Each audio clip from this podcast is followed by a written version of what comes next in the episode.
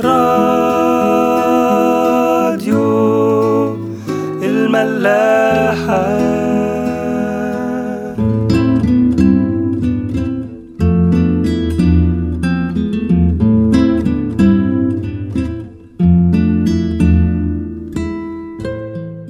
مساء الخير أهلا بيكم في حلقة جديدة من عيش وملح.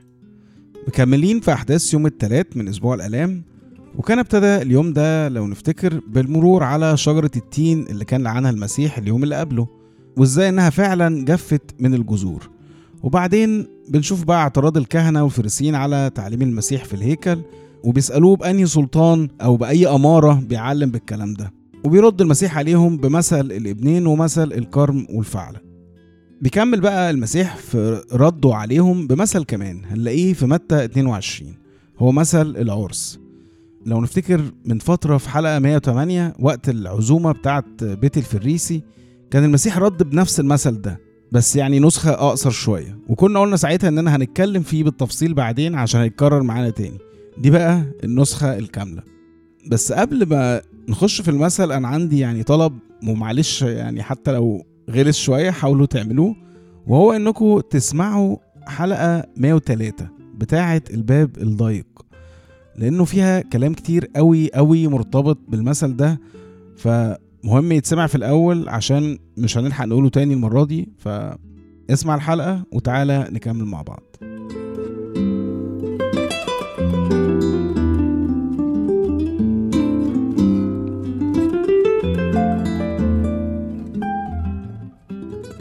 راديو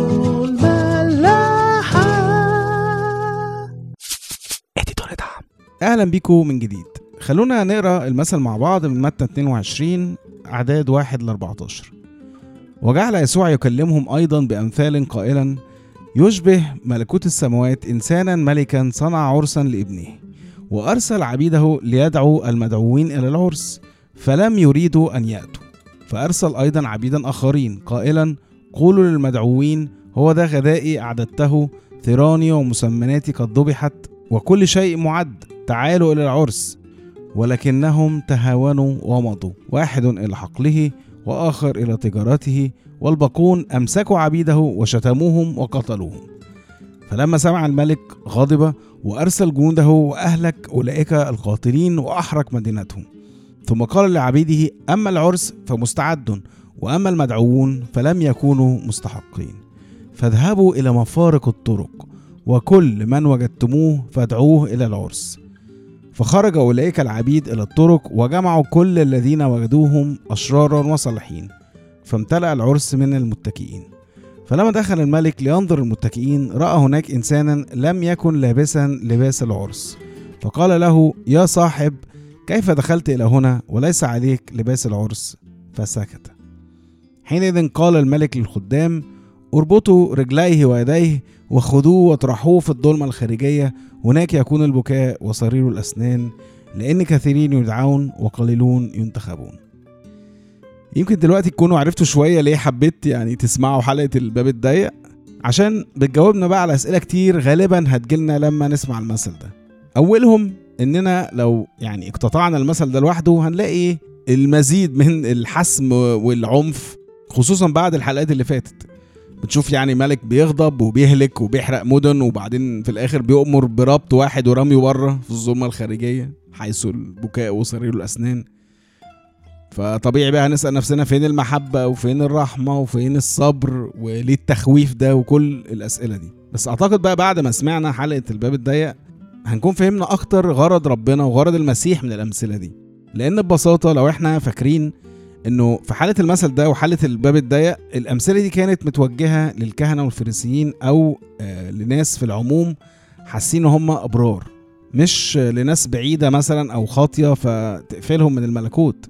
لا هو كان قصده يوجه كلامه للمدعوين الأصليين اللي هم اليهود المتدينين والملتزمين ويوريهم إزاي إن بسبب غرورهم ده اتعموا عن دعوات ربنا ليهم وإنه ساعتها الدنيا مش هتقف عليهم.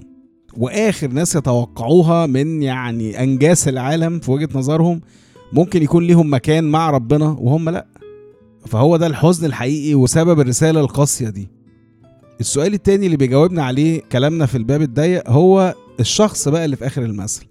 واللي بيجي بعد ما نحس إنه المثل خلص خلاص وفهمنا بقى إن المسيح عايز يفهمهم إن الدعوة مش تقف عليهم. وده على فكرة اللي كان حاصل في النسخة الأولانية في لقا 14 بس بنلاقي اللي حصل مع الشخص ده بيلخبطنا. يعني نقبل الدعوة وبعدين نضطرد في الآخر. طب يعني نعمل إيه؟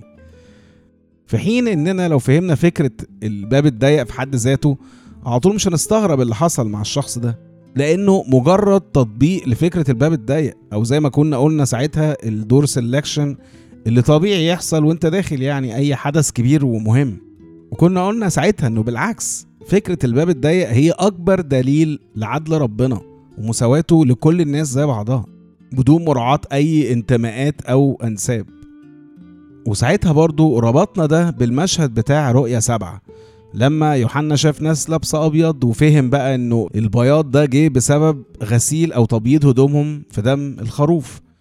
فلو ربطنا بقى كل ده ببعضه هنفهم إن قبول الدعوة وقبول الخلاص بدم المسيح هما وجهين لعملة واحدة. وبالطريقة دي بس هنقدر نحتفظ بوجودنا في العرس ده. حد بقى طبيعي جدا هيسأل أيوه يعني نعمل إيه بقى بده كله؟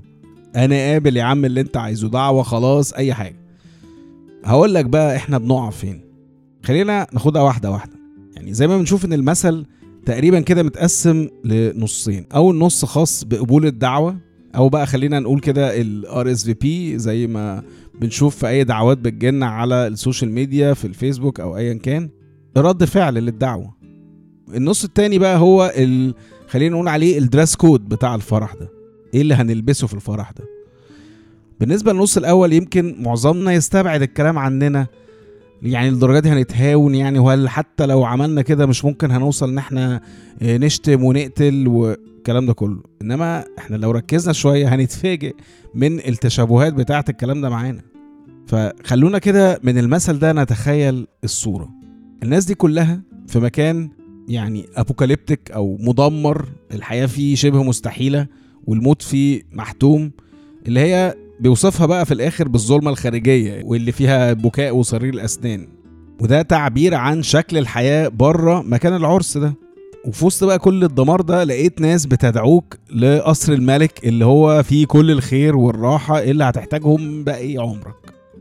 فهتلاقي بقى الناس تقول لك آه الله دي حاجة جميلة بس هو يعني هو ليه ما ينفعش الحاجات دي تجيلنا إحنا هنا؟ ومين قال لي أصلا ان هلاقي اللي أنت بتقول عليه ده هناك؟ فبنلاقي ساعتها ردود الفعل اللي بتتراوح بقى من السلبية الشديدة للعنيفة جدا. خلونا بقى نقلب الكلام ده علينا. ونسأل كام واحد فينا بتجيله دعوة لاتباع المسيح في أي صورة؟ مش هنتكلم يعني في صور اكستريم زي الرهبنة أو التكريس الكامل من أي نوع. لا لا خلينا بنتكلم على قدنا كده. أي ارتباط بسيط في خدمة أو في صلاة أو في دراسة كتاب ايا كان إن شاء الله ربع ساعة في اليوم. ورغم كده بنتهاون عنها والغريب بنفس الحجج دي. يعني إحنا لو شفنا الحجج اللي موجودة في المثل ده والمثل بتاع لو 14 هنلاقيها كلها يعني حاجات طبيعية جدا بتحصل في حياتنا اليومية. حاجات ليها علاقة بالشغل أو بالحياة المادية أو الحياة الاجتماعية بقى زوج زوجة أولاد أصحاب وهكذا. وخلي بالك بقى ركز. عشان أنا عارف إن أول حاجة هتيجي في دماغنا دلوقتي هي يعني نعمل إيه؟ نسيب حياتنا كلها عشان ربنا وهو ربنا عايز كده. والكلام ده يا عم مش لكل الناس وكل بقى الهري ده. لا أصبر. اولا إحنا اتكلمنا عن دعوة لارتباط مبدئي بسيط جدا مش عن ترك العالم يعني. بس الأهم من ده عشان ما نخشش في الكلام اللي بيضايق هو استيعابنا أصلا للدعوة دي. يعني أنا لو فاهم الدعوة دي صح هبقى عارف إنها اولا مهمة لحياتي وأبديتي وثانيا إن أنا لما أجربها وأستوعبها طبيعي جدا إن أنا نفسي أدعو باقي الناس اللي معايا ليها عشان ننبسط ونتبارك كلنا بيها صح؟ فساعتها بقى لو أي حاجة أو حد بيتعارضوا مع الدعوة دي في حياتي أنا مش هقولك تعمل إيه. اعمل اللي انت عايزه بس على الأقل اعرف إنك دلوقتي مش قابل الدعوة بس مش بسبب إن في حاجات تانية بتعطلك عنها.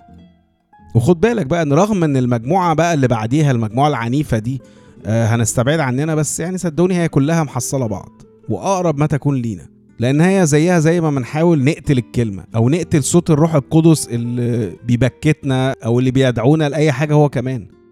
ويا ريتها بتقف عند كده. لا كمان بقى بعدها ممكن نبتدي نعتدي بأي شكل على حد تاني بيدعوني للعرس ده. هقول له بقى انت مغيب انت مش فاهم طب مين قال لك ان الكلام ده صح؟ وكلام كتير يعني أوحش من كده ممكن يبقى عليه أو على ربنا اللي بعته أصلا. والعجيب في الموضوع إن معظم الناس اللي في العالم مقتنعين تماما إن اللي هم فيه في العالم ده فعلا ظلمة وفعلا كله ألم وبكاء وصرير أسنان.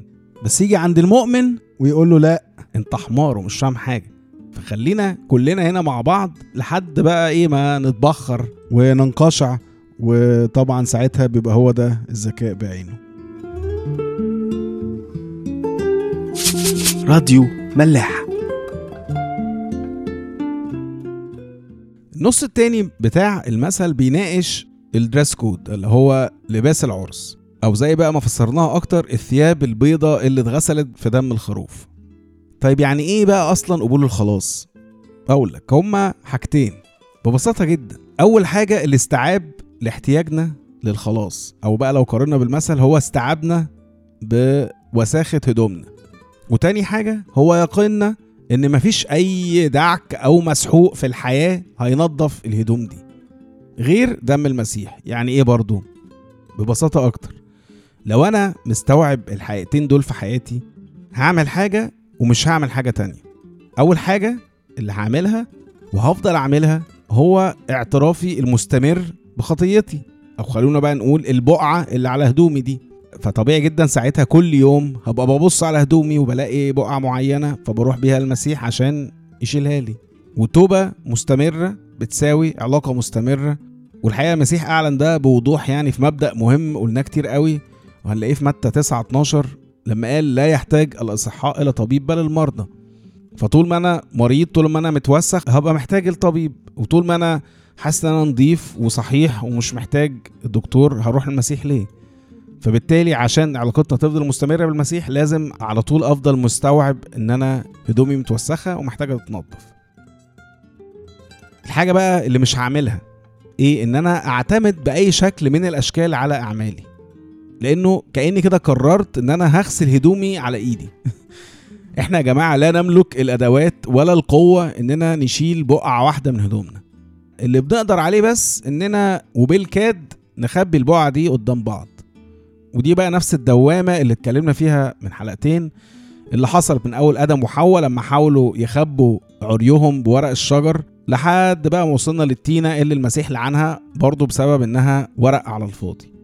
فاعتماد على النفس بيساوي غرور وكبرياء وعند وبيساوي في الآخر أعمال مرائية لا تستر ولا تشبه إنما اللي لازم نفهمه إن دم المسيح بس هو اللي هيستر على خطايانا دي ويبيض هدومنا وخليها مناسبة لحضور العرس ده.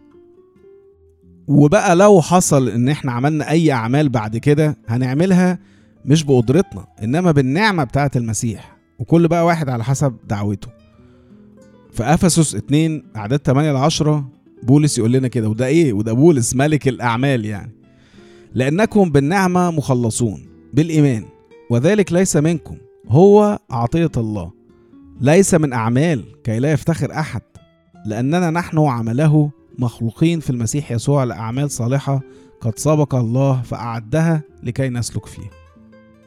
ال RSVP أو ال dress code اللي عمالين نتكلم فيهم مش حاجات صعبة يا جماعة. الصعب في الموضوع هو كبريائنا إحنا عليها.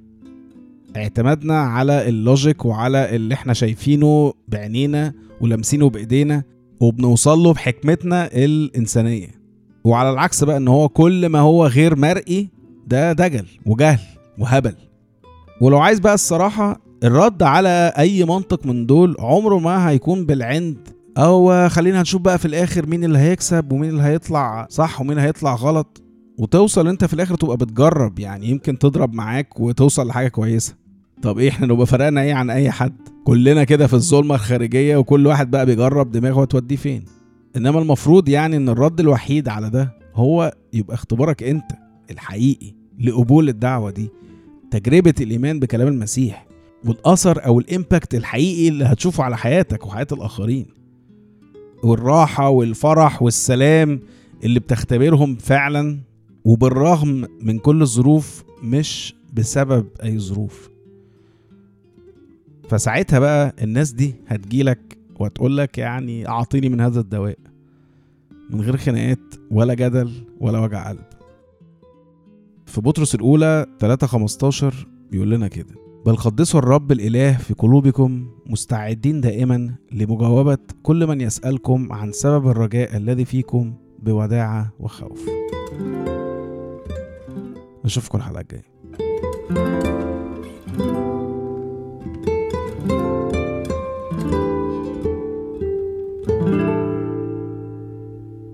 راديو